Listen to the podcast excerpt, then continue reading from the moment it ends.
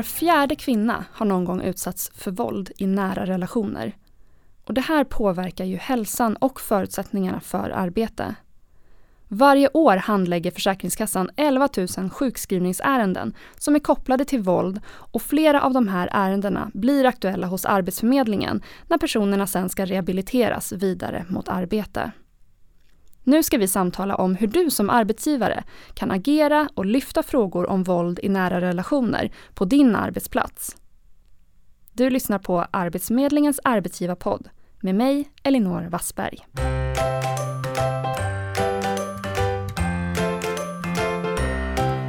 Idag får vi besök av Åsa Frostfält som är ansvarig på Arbetsförmedlingen för införandet av regeringsuppdraget Ökad upptäckt av våld. Åsa har arbetat med verksamhetsutveckling och mänskliga rättigheter i över 20 år. Välkommen till Arbetsförmedlingens arbetsgivarpodd. Tack så mycket. Om en arbetsgivare har en medarbetare som berättar om våldsutsatthet, hur ska de agera? Mm. Först då behöver arbetsgivaren sätta sig in i vilken fas medarbetaren befinner sig i. Um, är det så att det är en akut situation med pågående fysiskt livshotande våld eller är det så att personen befinner sig i en uppbrottsprocess? Eller är det så att det är obearbetade trauman som då kan orsaka problem för medarbetaren? Eller är det eftervåld? Och eftervåld är kanske det, den termen som är minst känd. Ehm, och det handlar ju om det här våldet som man kan utsättas för efter en separation.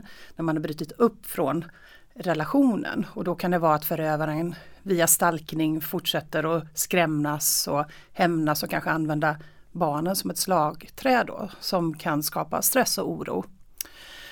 Och sen så behöver man ju också tänka efter vad är det för typ av våld? Om det är då fysiskt, psykiskt, sexuellt eller ekonomiskt våld. Och det avgör ju då hur man ska agera. Hur tycker du att man ska agera om det är akut våld? Ja men då ska man ju se till att personen eh, får komma och göra en polisanmälan. Och att man eh, kopplar in ett skyddat boende ganska omgående och det är via socialtjänsten man får den hjälpen då. Och om det inte är akut, hur, hur kan man agera då? Ja, ehm, då kan man ju tänka att eh, först och främst så ska man ta hjälp av HR och eh, företagshälsovården. Och så ska man utreda om det finns något behov av stöd och rehabilitering från arbetsplatsen. Ehm, sen så då kan man ju upprätta då en handlingsplan utifrån hur man går vidare. Och man kan också då tipsa medarbetaren att de ska kontakta Kvinnofridslinjen då om man är utsatt. Och det, de tar emot samtal både för utsatta män och utsatta kvinnor. Eh, trots namnet då. Mm, ja men det är jättebra att poängtera det. Ja precis. Och det finns även stöd om man känner så här att man, man det känns inte bra beteendet som man själv har i relationen mot partnern. Så finns det också en stödlinje som heter Välj att sluta. Där man också kan få bra stöd och bli hänvisad vidare då till olika manscentrum eller eh, socialtjänsten i, där man bor. Eh, och sen på Arbetsförmedlingens hemsida har vi samlat information om vad är, vad finns det för olika typer av våld, vart kan man söka då hjälp om man är våldsutsatt eller våldsutövare. Eh, och man kan även då som yrkesverksam ringa till Kvinnofridslinjen eller nationella kompetensteamet mot hedersrelaterat våld och förtryck. Och de hjälper gärna till och ge stöd och tips och råd och vad, hur man, vart man kan vända sig och vad man kan göra. Så det finns stöd både för den som blir utsatt och den som kanske utsätter någon och även för dig då som arbetsgivare. Mm. Att, och de här, du nämnde att vi hade länkar på Arbetsförmedlingens hemsida och det kommer vi också ta med då i beskrivningen till det här poddavsnittet mm. så att man hittar till de länkarna. Precis. Vad är det för typ av våld det kan handla om? Ja men det mest uppenbara är, är väl det som man tänker då det fysiska våldet. Um, men det finns ju också psykiskt, sexuellt eller ekonomiskt våld. Och det kan handla allting från en grov misshandel till att ens partner har tillgång till ens e-legitimation eller kanske skuldsätter den våldsutsatta utan att personen inte ens vet då om detta och det kanske man upptäcker först när man separerar. Eh, eller så är det så att man övervakar den här personen vad, vad personen gör då både digitalt och i det verkliga livet. Eh, när det gäller hedersrelaterat våld, våldet och förtrycket så kan det leda då till begränsningar så du kanske inte själv får bestämma vilket yrke som du ska ha eller vad du ska utbilda dig till. Men jag vill verkligen poängtera det här med att våld i nära relationer kan drabba alla oavsett om man är man eller kvinna, om man är ung eller gammal, om man är fattig eller rik och i alla typer av relationer. Det enda som är gemensamt är ju då att den som är utsatt är expert på att dölja sin situation. Uh, och därför måste vi liksom ha de här rutinerna då med att ställa rutinmässiga frågor till alla. Det kan drabba oss alla som du säger och, och jag tänker att det här är faktiskt ett samhällsansvar att mm. ställa den här frågan. Um, så, så arbetsgivare borde göra det av den anledningen. Mm. Um, för det är ett samhällsansvar som alla vi har. Men mm. utöver det ansvaret så kanske det här ämnet, alltså våld i nära relationer, det kanske är viktigt att prata på en, om på en arbetsplats även av andra anledningar. Mm, precis.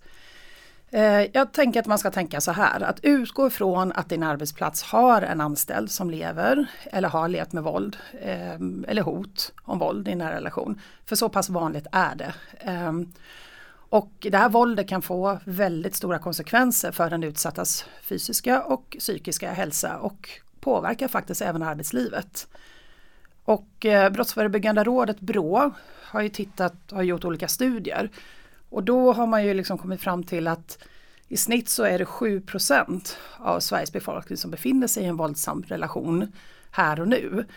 Ehm, och eh, om man då utgår från den procentsatsen och, och tittar på hur många medarbetare har jag.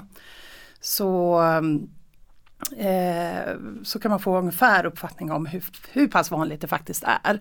Sen vet vi att mörkertalet är ju oerhört stort såklart. Eh, och så ska jag också att man ska tänka att för många våldsutsatta så är ju jobbet en fristad från våldet. Det är den trygga platsen man har. Och i början av pandemin var det ju många som var väldigt oroliga för att Eh, att ha ett jobb att gå till kan vara liksom skillnaden mellan liv och död.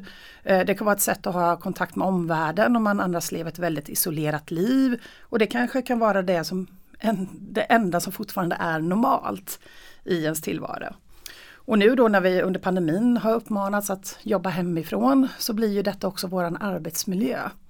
Eh, och då om man har en kontrollerande partner så har man ju fått sitt livsutrymme då ännu mer begränsat. Kan man gå så långt som att säga att våld i hemmet faktiskt är en arbetsmiljöfråga?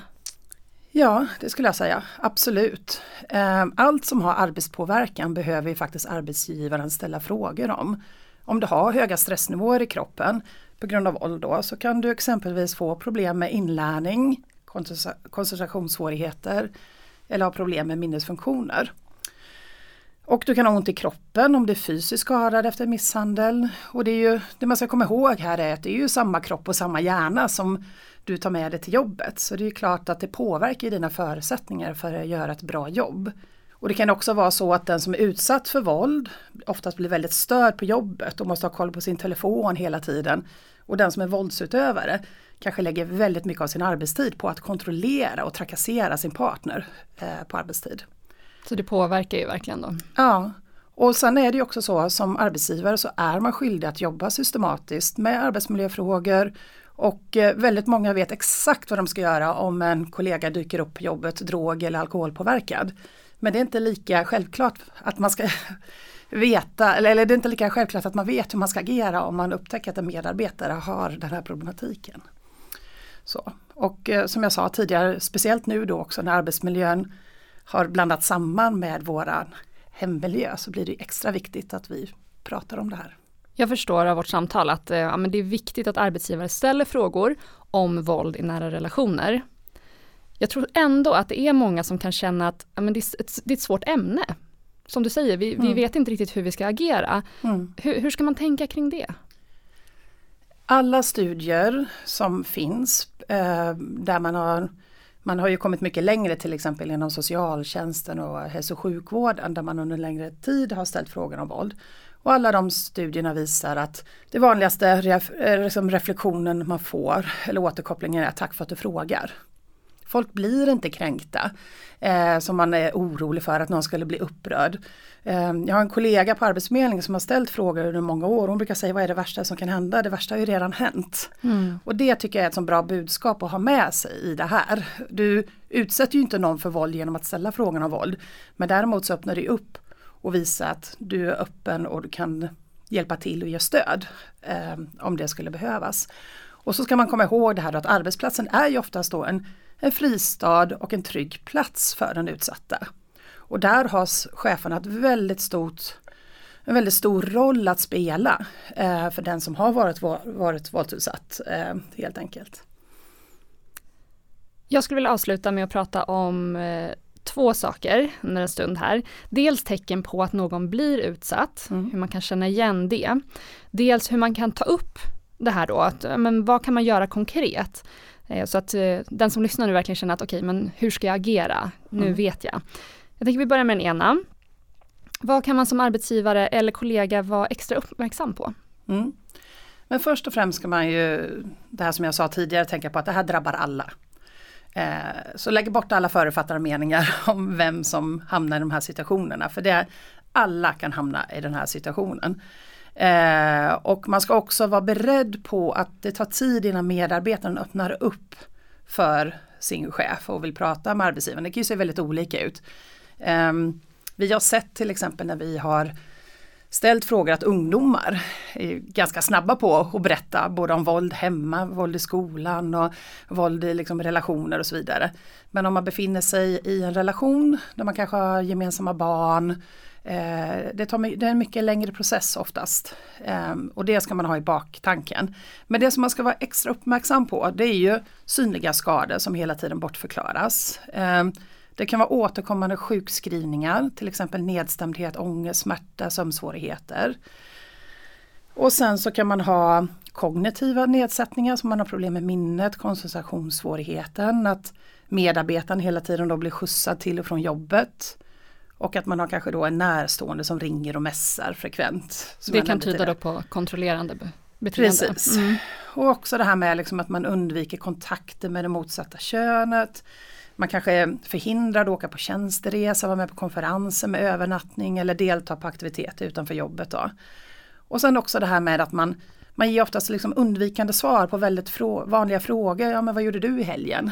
Så att det oftast blir liksom lite konstiga svar och sådär. Så det kan man vara som lite varningssignaler. Mm. Men återigen, det här med rutinmässiga frågor är ju det viktigaste men det här är liksom några va vanliga varningssignaler som man kan ha liksom extra koll på. Då. Så det är sånt som man kan men, hålla utkik efter och, och av omtanke då om mm. sina medarbetare faktiskt mm. fundera ett varv kring då och då. Mm. Har jag märkt någonting? Precis.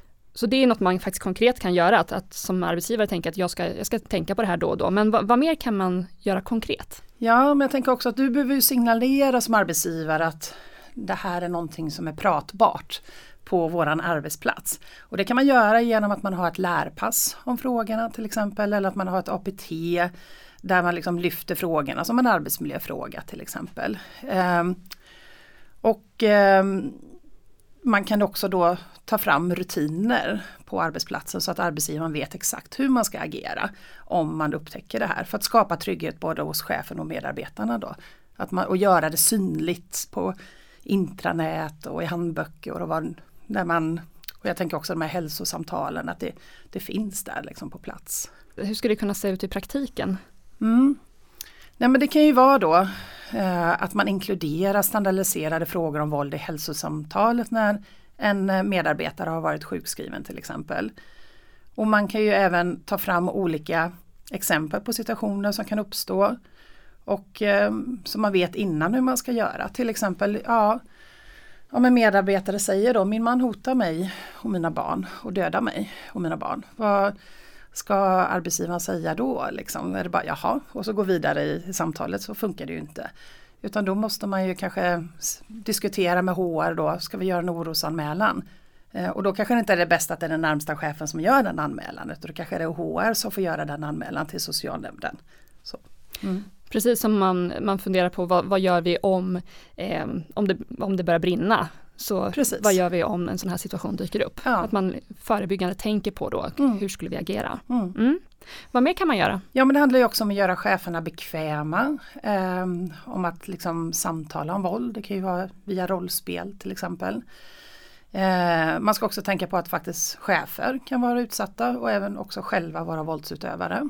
Eh, och sen så tänker jag också att man vid upphandling av företagshälsovården verkligen säkerställer att, att, och ställer krav på att de har den här kompetensen. Um, Och för många stora organisationer har ju att de erbjuder krissamtal då till medarbetare och chefer. Och se till att de som sitter och svarar på den här kristelefonen då verkligen har den här kompetensen också. Då. Just det. Du pratar om att man kan utbilda cheferna och så. Finns det någon särskild kurs du kan tipsa om eller vad kan man läsa mer om det här? Mm.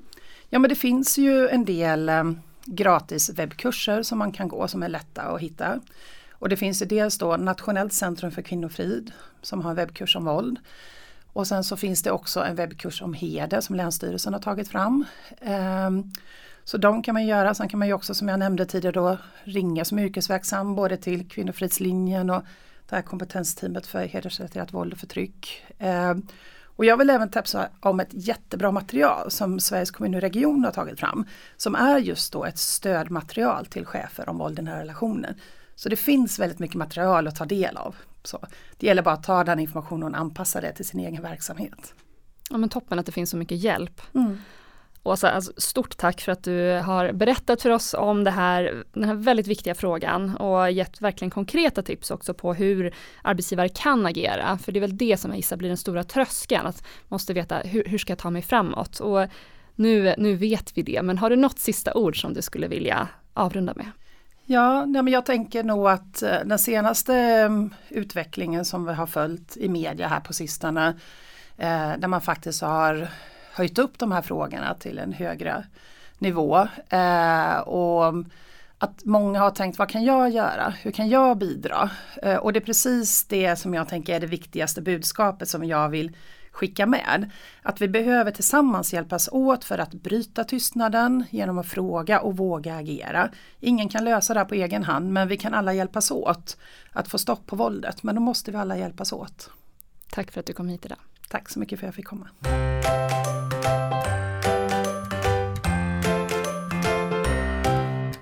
Du har lyssnat på Arbetsförmedlingens arbetsgivarpodd med Åsa Frostfeldt och mig Elinor Wassberg. Tekniker för avsnittet var Andreas Damgård. I beskrivningen av det här avsnittet har vi samlat länkar med stöd för dig som arbetsgivare, den som är utsatt och våldsutövaren som vill sluta. En av alla kontaktvägar är socialtjänsten i er kommun. Kom ihåg att prenumerera på podden för att få ta del av nästa avsnitt. Och det här avsnittet producerades våren 2021.